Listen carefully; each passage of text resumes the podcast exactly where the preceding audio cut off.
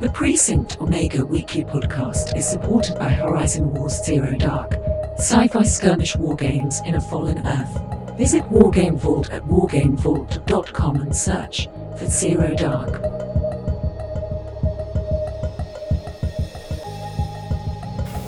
It's Friday, the 23rd of July. My name is Robey Jenkins. Welcome to the Precinct Omega podcast. Uh, we're back to design this week, and as promised last week, we're looking at the topic of emergent properties. Um, now, I should say immediately that although it is Friday, the 23rd of July, for my patrons, if they are watching this on the day that I release it, uh, for everybody else, it's going to be a few days later. It's going to be Monday, the I'm very bad at this. Monday, the 26th of July. Um, but for me, it's actually Friday, the 16th of July. Reason being, I'm going to be away for a few weeks, and so I'm recording some episodes in advance. Um, I say I'm going to be away. I may not be away um, because you know coronavirus and stuff like that. But certainly, I am I am planning on taking a few weeks off one way or another. Um, so I'm recording this ahead of time. Either way, in theory, it's Friday the 23rd of July. Um, I said last week that I was going to talk about emergent properties this week, and so I am. And I just kind of want to unpack first the idea of what an emergent property is. Uh, if you've ever watched one of my live streams, or if you've ever watched several of my live streams, you may have heard me talk about uh, an author called Douglas Hofstadter uh, and a book he wrote called Gödel, Escher, Bach uh, Eternal Golden Braid. Uh, if you've never heard of it, I recommend you look it up. If you have but you've never read it, I recommend you give it a look. It is hard work. Uh, it's very entertaining, very engaging, but it's it's one of these books that gives you so much to think about on every page, and some things are really hard to get your head around. Um, there's a lot of mathematics in there. There's a lot of philosophy. There's some religion, spirituality, um, a, lot of music theory, as the name implies. Uh, some art. It's it's all very densely mixed up information. Uh, it was written back in the 70s, it won a Pulitzer Prize when it was published. Even the story of how it was written and how it was published is extraordinary. Um, and, you know, it puts the hoops I have to jump through to publish my books look pathetically tiny and, and, and small. Um, but it's a brilliant, brilliant book, uh, and it's influenced so much of my thinking. Um, and you know I, I do refer to it refer to my recollection of which parts of it that I understand on a regular basis um, in life and in my work and in all sorts of things. It, it's been a really influential book in my life. One of the things that it touches upon that is close to its key theme is this question of emergent properties. And the, the big picture theme of GEB is where does human intelligence come from? And it relates that to the question of artificial intelligence and Hofstadter made predictions about how difficult it would be to create a, a true artificial sentience. Um, and, and justified this, and this was back in the 70s. He made some impressive predictions. They are still correct, um, and they are very influential in the field. And the, the broad thrust was that intelligence, as we experience it, is an emergent property of the physical qualities of our brain and how it works. And broadly speaking, what he he pressed upon was that any sufficiently complex system will experience this idea of emergent properties. That is, a what looks like a consistent and predictable consequence of the system for which the system itself was never designed or which which didn't intend. Now I'm going to play slightly fast and loose with that as a definition uh, in this episode when we talk about miniatures wargaming. Um, but let me uh, first sort of set some, some groundwork for emergent properties. Uh, and I, I'm going to try very hard to avoid contentious subjects because some things are or are not emergent as properties, and, and, and people feel strongly about different things. Um, let's look at something relatively uncontroversial, and let's look at the work of Isaac Asimov. Okay, so Asimov, if you've ever read the Foundation series, uh, came up with this idea of psychohistory. This is a, a predictable future history.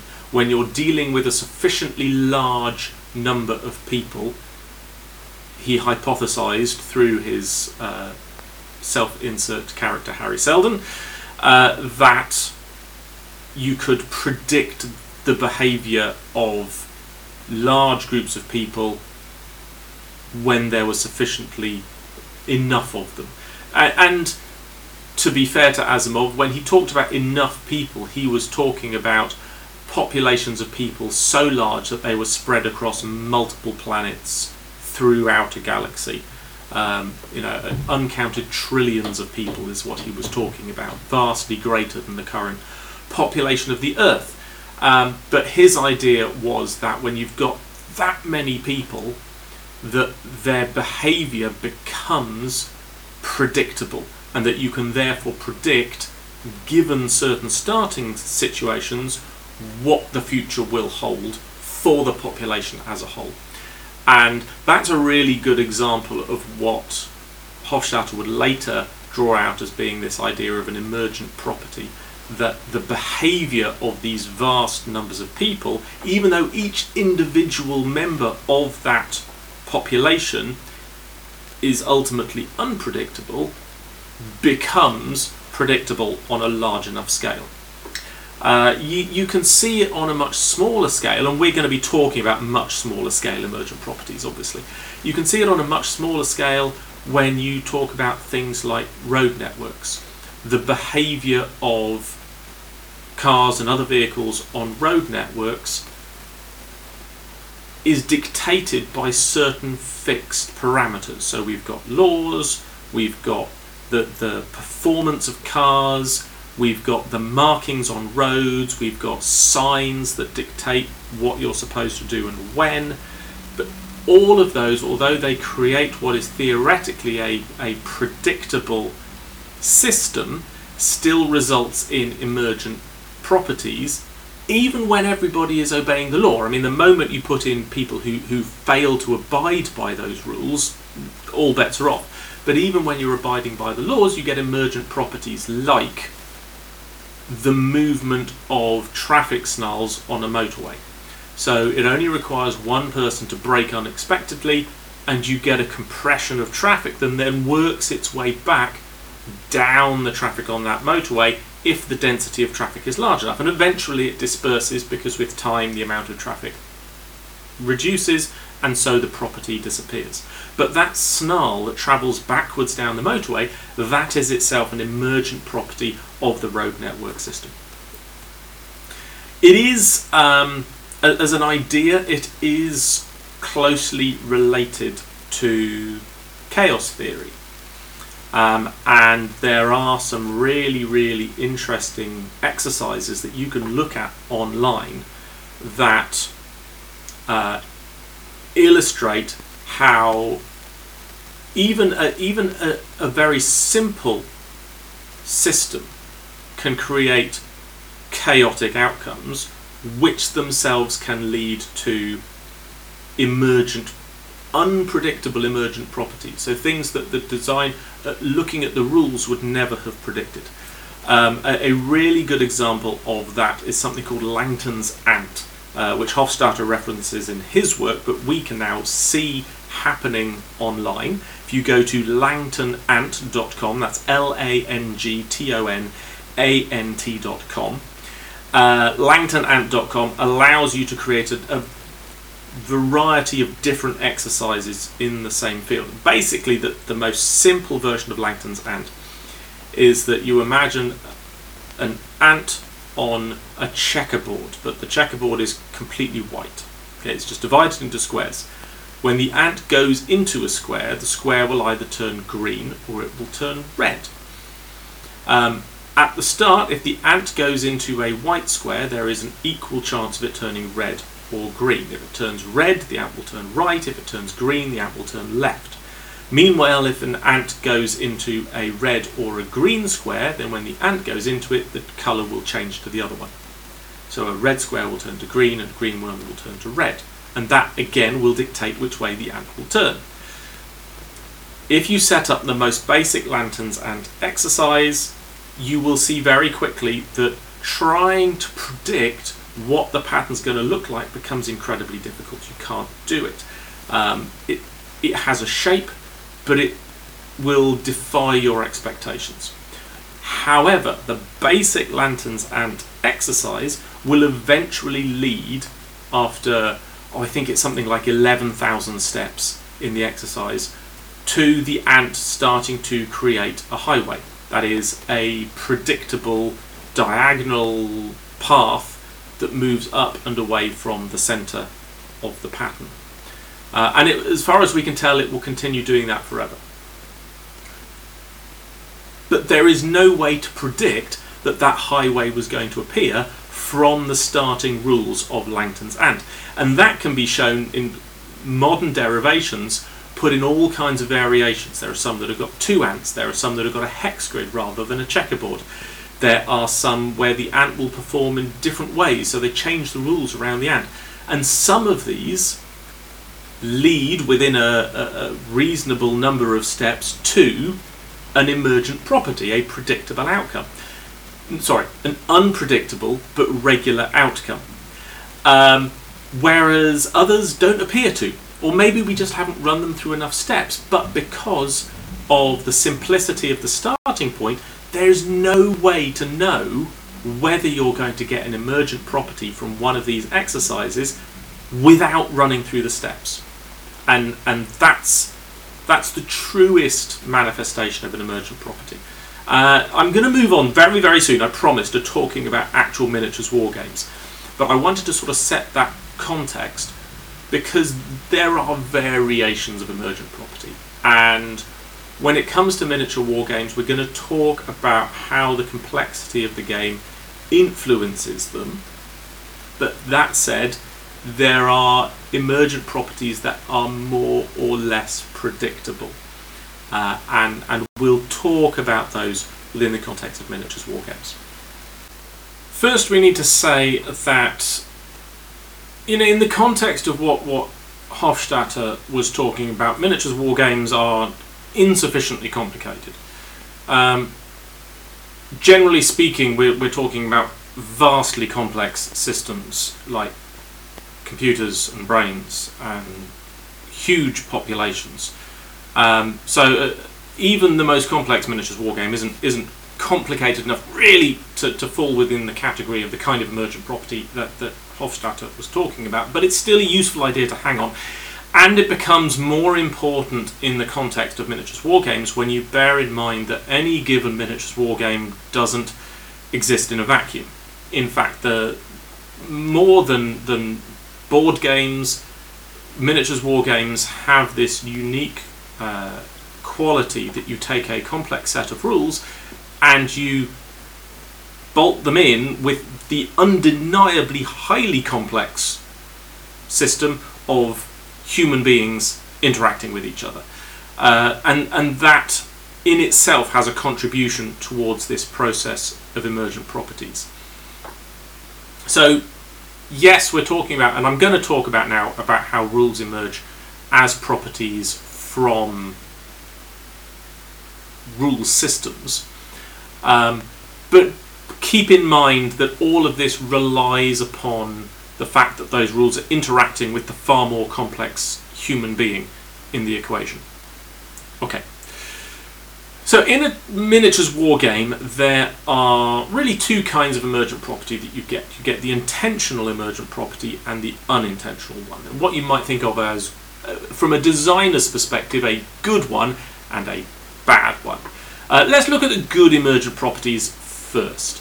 Now, these again have kind of two, two varieties that are related, but the first are those that are they're intentionally baked into the game. So when the designer is writing the rules, writing the game, they are that they see as they're developing a rule, they can see that it is going to possess a quality to the rule that doesn't need to be articulated, but will naturally and organically emerge from the process as written. And those are the best kind. As a, as a designer, those are fun. Those are kind of like uh, like Easter eggs that you build into the rules. And I'll give you a couple of examples. First, we can talk about Traveller, classic Traveller RPG. Um, famously possessed the fact that you could die in the course of character creation. So in the Traveller RPG, character creation is quite randomized you as a as a player representing your character can have ambitions and you can have desires and things and things you'd like and want to do with your life but life doesn't always follow the lines that we want it to. And in traveller you sort of go through that process rolling dice that randomize around your decisions to show you what actually happens. And within that are life events. And a life event that can happen to characters is death. Um, and you know, players noticed that very early on. It's impossible that the designer didn't realise what they had done. What they had done was provide the possibility of a character dying before the end of character creation. So that character never makes it to the game. Now, the emergent quality of that was how players reacted to the possibility that their character could die before character creation was finished. And some players just found it frustrating. But to be honest, those players will have found the character creation process of Traveller frustrating in itself because they wanted more control. They wanted more say over who their character was at the start of the game, which wasn't something that, in its rules as written, that Traveller was going to allow you to do. Death obviously is the end. It sends you back to the beginning, but how players responded to that varied. Some would just go, oh, well, that character's dead, let's start a new one. The more interesting and imaginative, the more emergent property of that experience was characters saying, oh, well, in some respect, my new character exists as a consequence of that death. So perhaps they might have been, you know, the pro- protege of the character who died, or they might have been the child, or the partner, or the best friend, or somehow that they might have been the person that caused that death.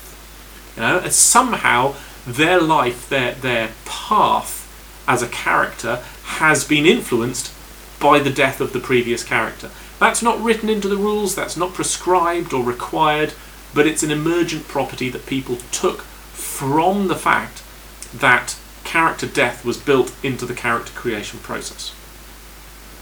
Um, a more mechanical example comes from the original Inquisitor rules. Now, these rules were subsequently changed, but uh, I'm going to stick with them, the, the original rules for now. So, characters had a speed, or have a speed characteristic, which tells you how many actions you can perform, but it's random. So, the characteristics say their speed, a very high speed might be speed 5, low speed would be speed 3. What that dictates is you roll a number of d6s for each point of speed. And each d6 that shows a 4 or more gives you one action. So if you're speed 5, you rolled 5 dice, each dice that's 4 plus, you get one action. In the original rules, it was entirely possible to get no actions at all. Um, now, we it was subsequently and very quickly changed. So whether it was an error in the design, I didn't get a chance to ask Gav this, whether it was an error in the design or whether it was just something that was sort of realised very quickly after publication. I'm not sure, but very quickly they did change it to say no. Even if you fail all of them, you always get one action. Okay, so you even if you get no fours or more, you always get one action. Now, regardless of which version of those rules you use, it creates what players came to call the rabbit in the headlights moment. When you might have said, right, my character is going to run across the road, dive behind that cover, leap up, and fire at this enemy. Great. You roll your dice, you roll badly. Only got one action. You leap out into the road, and now you're stuck. You haven't made it to cover, you haven't had a chance to shoot back, you're in the middle of the road where your opponents can see you. And that has a very powerful narrative impact. It has an impact on the story, but also has an impact on how players decide what actions they're going to perform uh, and how they react to the outcomes of those. So, if you do decide that your player, your character, is going to rush out into the road and try to reach cover, the possibility that they're not going to get there must always be in your mind. So, players, how they managed the behaviour of their characters was dictated by the rules. And if you still went to do that rush out into the open move, banking on getting enough actions, and you didn't, the consequences were something that you were aware were coming. And so your behavior was modified, and that is an emergent property of those very simple rules for activation. Good example. Um, so again, you know, it, it, wasn't articulated in the rules that you needed to do that. You needed to think about, you plan for the actions of your characters, um, but it's an emergent property, something that didn't need to be articulated, but was absolutely definitely in the mind of the designer. We talked about it two weeks ago when they wrote those rules. That that moment of being caught in the headlights was intentional. So that's intentional. That's intentional emergent properties, um, and and they, they don't really fit in Hofstadter's approach to emergent properties um, because they're predictable. You know, the designer has seen that this mechanic leads to a predictable outcome and leaves it in explicitly. But I consider it emergent because it's not it's not ruled upon. It's not something that's been written down and nailed down to say you've got to do this. Rather, the mechanics imply it and it's left to the player to perceive it. Hence, emergent. Then you've got the other kind of what you may call intentional emergent properties, which are ones that, in the process of developing the rules, the designer didn't notice them. But as you playtest, so you realize that something is there. And you have to make a decision. I play tested it, it's come out with this. I didn't have that in mind. That wasn't what I intended from those rules, but that's clearly a thing. Should I leave it there or should I change the rules? And when you decide to leave it there, obviously intention is involved. So it is intentional, but as a property, it's more naturally emergent. It's something that you didn't have in your mind when you wrote the rules. And a good example, well, it's actually, it's really hard to know when you see one of these properties in a set of rules without asking the designer to know whether it's actually intentional. Sometimes, as in the examples I've given, it's glaringly obvious that it is intentional, but often it's not. Fortunately for you and me, we have a designer here who has done this in his games. So I can talk specifically about Zero Dark and what I call the command shuffle. And this is something that a lot of people came back to me when Zero Dark was first released to say, is this, is, can we do this? Is this legit?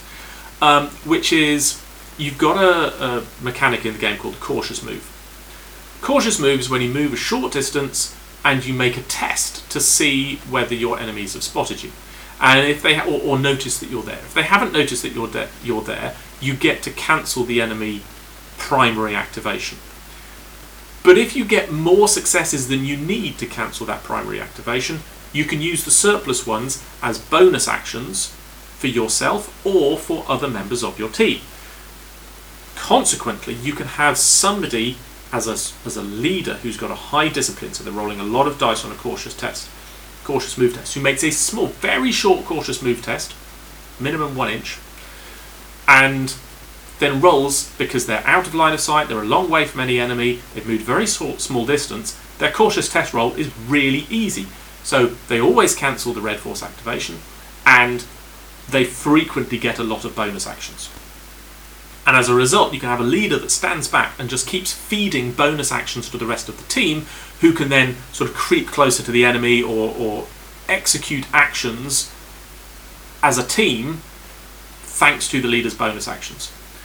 And people asked me at the start, was this intentional? Am I supposed to be able to do this? Doesn't this sort of break the game? The answer, no, it doesn't. Some missions become much easier if you want to play it that way, if you want to hold somebody back. A mission where you start in one place, you go out, you do your activity, and then you come back to the place where you started, yeah, absolutely. Leave a leader behind.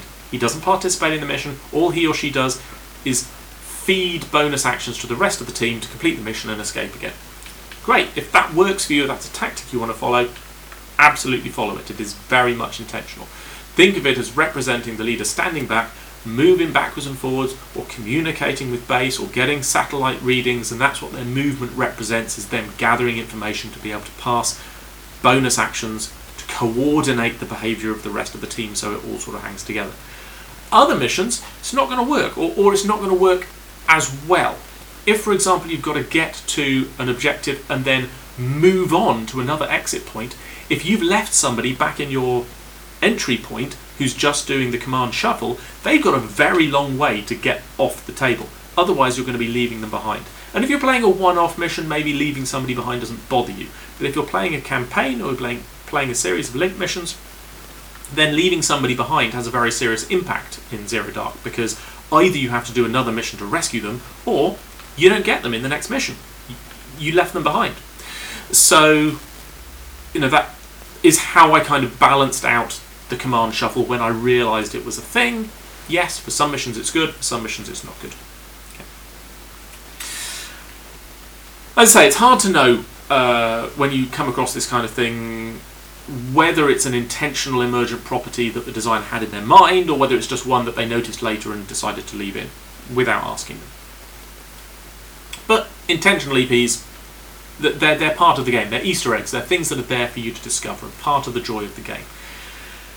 But then we've got the unintentional emergent property. Um, and again, two kinds of these.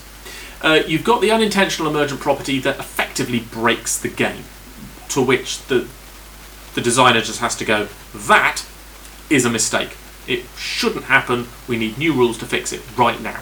And they will release an FAQ, an erratum, or, or a blog post, or a YouTube video, whatever, saying, this thing, don't do that. You can't do that. Do this other thing instead. No, it has to be said that these are often the funniest emergent properties because they create something that's utterly improbable or absurd. It's it's permissible within the terminology of the rules, but it's ultimately wrong, and it shouldn't happen. But even though they're funny, they're also often not fun. Um, often, what they do is they break the game in favour of whoever is using this rule, uh, and they mean that the game is no longer fun for anybody. Either it makes the game far too easy uh, for one player or far too difficult for the other player, uh, and that's that's not why we engage in miniature war games. So, uh, and this is closely related to a very very old debate that I don't intend to get into now, which was the old question of rules as written versus rules as intended. Now, this actually kicked off related to something that we'll talk about later, uh, or at least it was related to that. And this is the question of if you read the rules and it permits something that seems absurd or game breaking, do you play the game by the letter of the rules and just accept that this thing happens, or do you conclude that the designer intended something else, that they misspoke, that they failed to clarify, that their intention was for something different, and play the rules as intended? And the debate about this has been very fierce down the years, it's never really been sort of resolved. Um, to be honest, the side of the argument you're on often depends what kind of game you're playing and how you engage with the games. if you're playing games explicitly with the intention of winning in a competition environment, for example, and the rules as written would advantage you, you're more likely to be a rules as written kind of person. If, on the other hand, they would advantage your opponent, you're much more likely to go, no, no, no, we should play the intent of the rules, not the letter. Um, and, and I think this very, very subjective issue. I do have a, a very good friend in wargaming who I know listens to this podcast who, who has in the past said uh, rules as intended is cheating. Um, I don't know if he still ascribes to that, uh, but uh, probably knowing him. Um, I, I never had an opinion, and to be honest, I think I always saw in myself that I was inclined to favour whichever side of the argument was going to give me a better chance of winning in any given situation. Um, generally speaking, uh, if if the rules as written are doing something absurd, though, if it causes you to do something that renders the experience merely a game, merely an interaction of game pieces and rules, and no longer engages you in a narrative of conflict between forces, then you are well, you're clearly not playing the rules as intended because these games are supposed to be narrative conflicts. They're supposed to engage you imaginatively. And if your imaginative engagement is broken by playing rules as written, then uh, you're doing it wrong. That said, uh, when you do have this kind of emergent property, something that really, really breaks the game, uh, you will generally see the designer respond quickly. Uh, you'll usually get an FAQ, an erratum, a, a, blog post to say, no, that's wrong, don't play that anymore, fix it, should be like this instead. Because it's broken the game, it's eliminated the fun, uh, and the games are supposed to be fun. On the other hand, you also get unintentional emergent properties that were never intended by the designer, but which the designer reluctantly accepts and doesn't change. And there can be a lot of reasons for this. Um, one reason we've already implied which is that, that it, it just it, it's consistent with the narrative of the game. Great example of this, I think it was back in 5th edition 40k when somebody discovered the Leaf Blower Imperial Guard army list. Um, and this was basically a, a result of Forge World having a lot of freedom to release new tanks for the Imperial Guard with rules that they'd written themselves and which some tournament organisers, some important tournament organisers, decided were going to be legal for tournaments. And uh, some observant people realised, uh, or specifically one observant person originally, realised that if he spent a lot of money on Forge World tanks that were tournament legal and basically built his army mostly out of these tanks, um, that he could essentially lay down very, very powerful firepower, starting at one side of the table, working away to the other side of the table and just sweep his opponent off the board. Uh, one or two turns, game over. Just table the opponent every time. And uh, that they won several major US tournaments with the Leaf Blower list.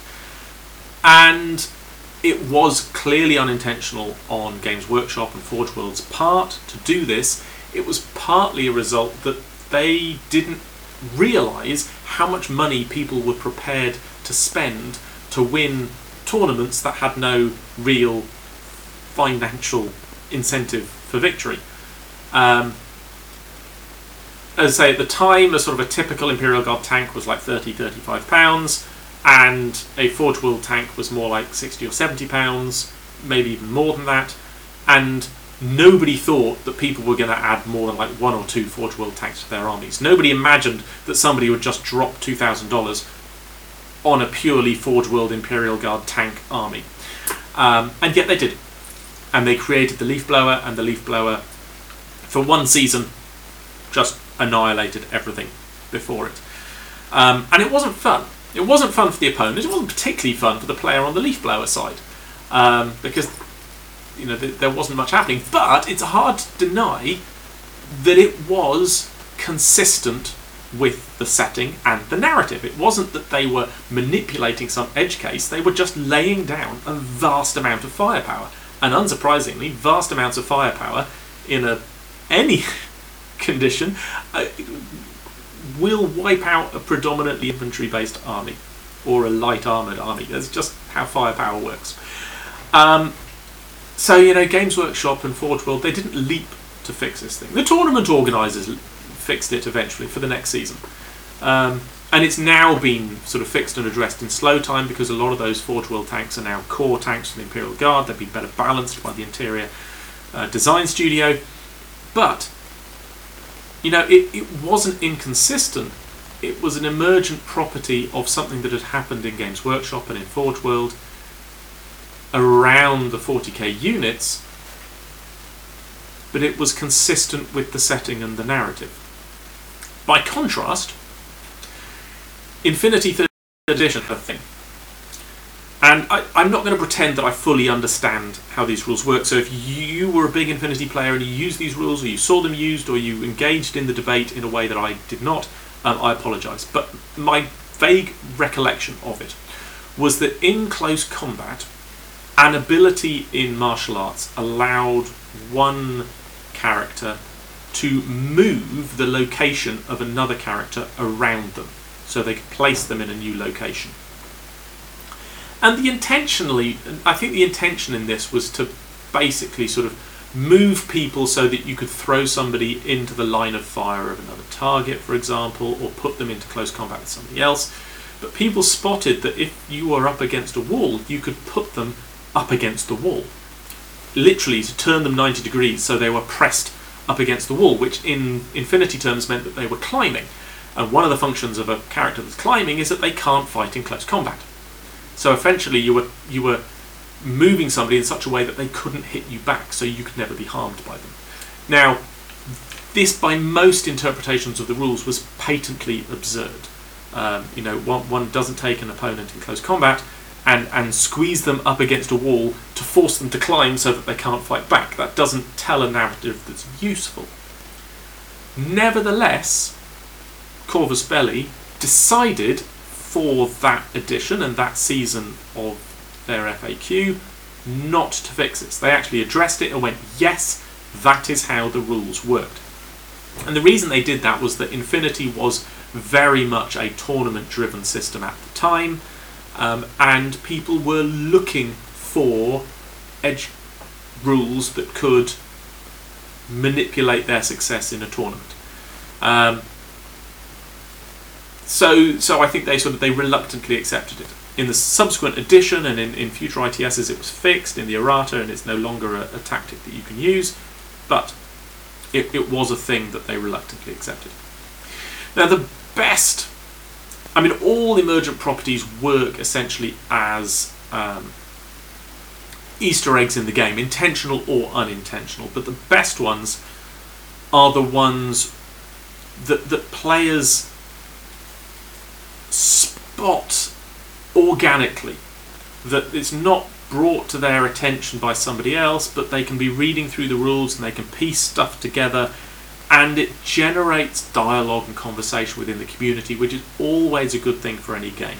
To have people coming onto forums or onto Facebook groups saying, Oh, I've spotted this. Is this something I can do? Is there a rule that says I can't do this?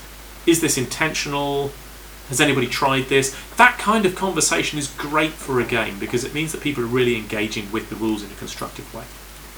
Okay, before I get to the point of wrapping this episode up, I do want to talk about the difference between emergent properties and edge cases. Um, emergent properties tend to arise out of rules, but they don't have to. Uh, any random number generator system can be a system that is sufficiently complex to acquire emergent properties. Classic example. Uh, you roll 2d6, you've got a 1 in 6 chance of rolling 7. You know, it is the most likely total numerical outcome from a roll of 2d6. That in itself is an emergent property. Snake Eyes, boxcars, on 2d6, it's not an emergent property. It is one outcome that is, in a, if anything, the least predictable possible outcome. The more dice you roll in a bell curve scenario, the more predictable the likely outcome of that roll. So if you're rolling 20d6, there's a very, very predictable band of results that you can anticipate from that roll. 21s or 26s are extraordinarily improbable. When they happen, they are interesting. You know, when something like that, if you roll 20d6 and you roll all ones, that's going to be a memorable roll and it's going to tell you something interesting about the story. But it's not itself an emergent property. Um, it's just an edge case. So let's say you've got a, a Gretchin punching a Land Raider in 40k terms. Yeah? So in the current 40k rules, that's not going to do anything, if, if I remember rightly. Um, no, I'm well out of date. I know vehicles have now got wounds and toughness and stuff. I can't remember whether it's possible to. There's a band below which you can't wound them. But let's say, let's say you've got a rule set where you know the the Land Raider is rolling 20 d6 against that attack, and as long as all 20 of them are not a one, um, you know, that Gretchin's not going to harm the Land Raider. But there is still a chance, albeit vanishingly tiny, that you're going to roll 20d6, they're all going to be ones, and the Gretchin blows up the Land Raider from a single punch. Okay? It's a possibility. As a rules writer, there is a strong argument that you don't need to worry too much about the edge cases. Now, a lot of designers do, and a lot of rules do accommodate, well, what happens if? What happens if we get the most improbable result?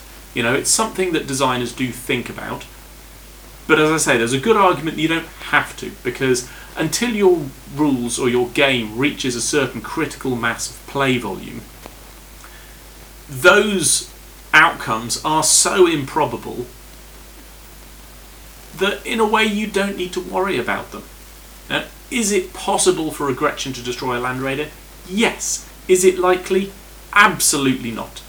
So, the fact that it occurs isn't itself an emergent property of the rules. It's just an edge case. It's just one of those things. And you can accommodate your edge cases or, or you don't have to.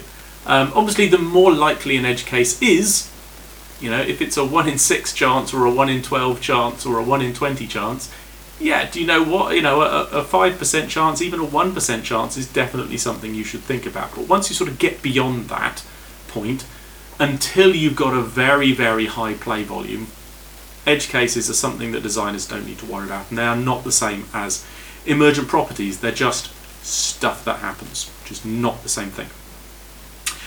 Uh, right, was there anything else I needed to talk uh, about? No, that's kind of it. We're going to wrap up now. Um, and I kind of want to start by going back to where we began, which was to talk about Hofstadter and what an emergent property is. And even though I have, and I totally freely admit, I have played fast and loose with the definition, uh, the strict definition of what an emergent property is it's always important to remember that regardless, an emergent property arises as an unexpected, not necessarily unpredictable, but unexpected outcome from a complex system. So the s- complex is system. The system is complex. It has many moving parts. It has lots of things to think about. In our case, it includes a person interpreting and applying the rules more or less consistently. And from that emerges an unexpected, unarticulated outcome. Perhaps I should say unarticulated. So it's not something that the designer didn't see, not necessarily something that even the player didn't anticipate, but it's not something that's been articulated in the rules as an explicit intent. You know, when I go to hit something, the rules say you roll these dice, you hit, you cause a wound, you know, and that's the consequence of the wound. When you get different things interacting in a way that hasn't been articulated in the rules, but a, a result of the rules, then it's an emergent property. And it's those complex systems. The more complex a system becomes, the more likely it is to have an emergent property. Now, the most complex rule systems tend to be role-play games. And that is why role-play games have a game master or a dungeon master or whatever. They have somebody who is there to adjudicate the emergent properties. So if some canny player comes up with a fabulous combination of skills and abilities and goes, ta-da, you've got a DM or a GM who can say either, yep, well done, that's completely consistent with the game, go ahead, or who can say, hey, look, I like your imagination, but if you keep doing that, it's going to ruin the game for everybody. Um, so no. And you've got somebody there who acts as an adjudicator. But in tabletop miniatures war games, you don't have usually you don't have an adjudicator of that sort. That's why the more complex miniatures war games are more interesting in their emergent properties. Ah! I knew there was something I meant to talk about earlier. I knew. Reason I forgot this is because this is now the second or third time that I've done that. I've had some technical problems recording this episode. Um, so, so I've already had this conversation with you, but you didn't hear it. Okay, talking about games and emergent properties, I need to talk about Privateer Press and Malifaux, uh, Warmachine and Malifaux. They are really good example of games that have been built upon the idea of emergent properties, and many people drew comparisons between those games and collectible card games like Yu-Gi-Oh and Magic the Gathering and Pokemon in that those games rewarded a careful study of the synergies between different cards. And it's very much the same in Warmachine and Malifaux that you've got characters, solos, warcasters, warjacks um, in Warmachine, and they come with their own cards that describe their special rules. And those special rules, therefore, have synergies. And some of those synergies are intentional on the part of the designers, particularly within um, the theme and story of the game, but some of those synergies are not intentional, they are accidental and players spend a lot of time studying the cards and the rules to discover those synergies, both intentional and unintentional. And that is a part of the game. That is a, a, a fundamental function of the game. It's one of the reasons, in a way, that the approach of this character card approach that was also used in games like Guild Ball and is now very popular in Bushido is something that I personally avoid because without really, really careful attention and constant playtesting, you can end up with these unintentional game breaking synergies that you've then got to go back and fix with new cards. And if you've already packaged 200 units of a product with 200 cards and you're having to release amendments to those cards, it, it's really awkward. It's much easier if you've got a fixed rulebook and you just have a consistent FAQ. But um, no, those are games that are designed around this idea of emergent properties, both intentional and sometimes unintentional. I meant to put that earlier in the podcast, totally forgot. Sorry. But that's the nature of these unscripted episodes. I'm sorry. I, I have notes, but no script, and I, I totally forgot I mentioned meant, meant to mention that. Okay, we'll go back to our conclusion. Okay.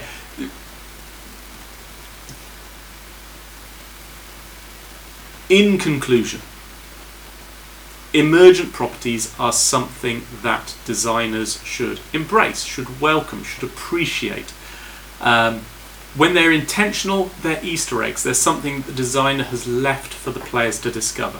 When they're unintentional, it's the other way around. It's something the players are discovering and sending back to the designer. It all encourages a dialogue, it all encourages and supports community. As a designer, I've had people find things in my rules and ask me about them, and I've gone, that's not intentional. They weren't emergent properties per se, not in the way that they expand. In some ways, it was the opposite. Um, people have pointed out things in my games where actually I've added a rule that was completely superfluous. It didn't actually add anything to the game. They said, oh, the way this rule works, you'd be better off doing this other thing always. And I'm like, yes, that's a good point. And those are mistakes.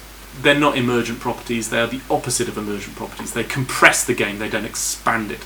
But when I've occasionally had emergent properties people have pointed out, it's great to have that dialogue. It's great to have that conversation, even though it's deeply frustrating to me as a designer, and it can lead to those moments of doubt. Am I actually good at this? Is this a waste of time? Is nobody ever going to buy my game? Waking up at 2 a.m. going, I'm a failure.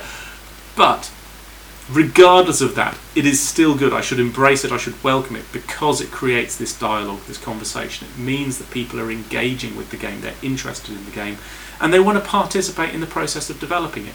And I do always have the freedom to go, that, not intentional, um, and I can fix stuff. Um, it all adds to the joy of discovery. So, whilst a good design will include Easter eggs, good designers will even take joy from the bad ones, the mistakes, the unintentional uh, emergent properties that we didn't mean to have there. Okay, that's it. Second ish, third time round on this, I really hope. I've recorded everything this time. So before I go, can I just point out my t shirt today? Don't know if you can see that. There we are. This is a Precinct Omega t shirt. Um, this is the most corporate one. There are a whole range of designs. I've got a t-shirt shop set up, um, and I'd love you to go and have a look at it and let me know what you think. If there are designs that you think I could do or could add, if you've got some ideas, do let me know. Um, it's at precinctomega.teemill.com. If you're watching in YouTube, put that link on the screen. At the moment, it is locked behind a password, uh, so you uh, watching this are one of the privileged few who's going to know the password is T-shirts Omega. That is T S H I R T S O M E G A. T-shirts Omega is the password to get into the shop.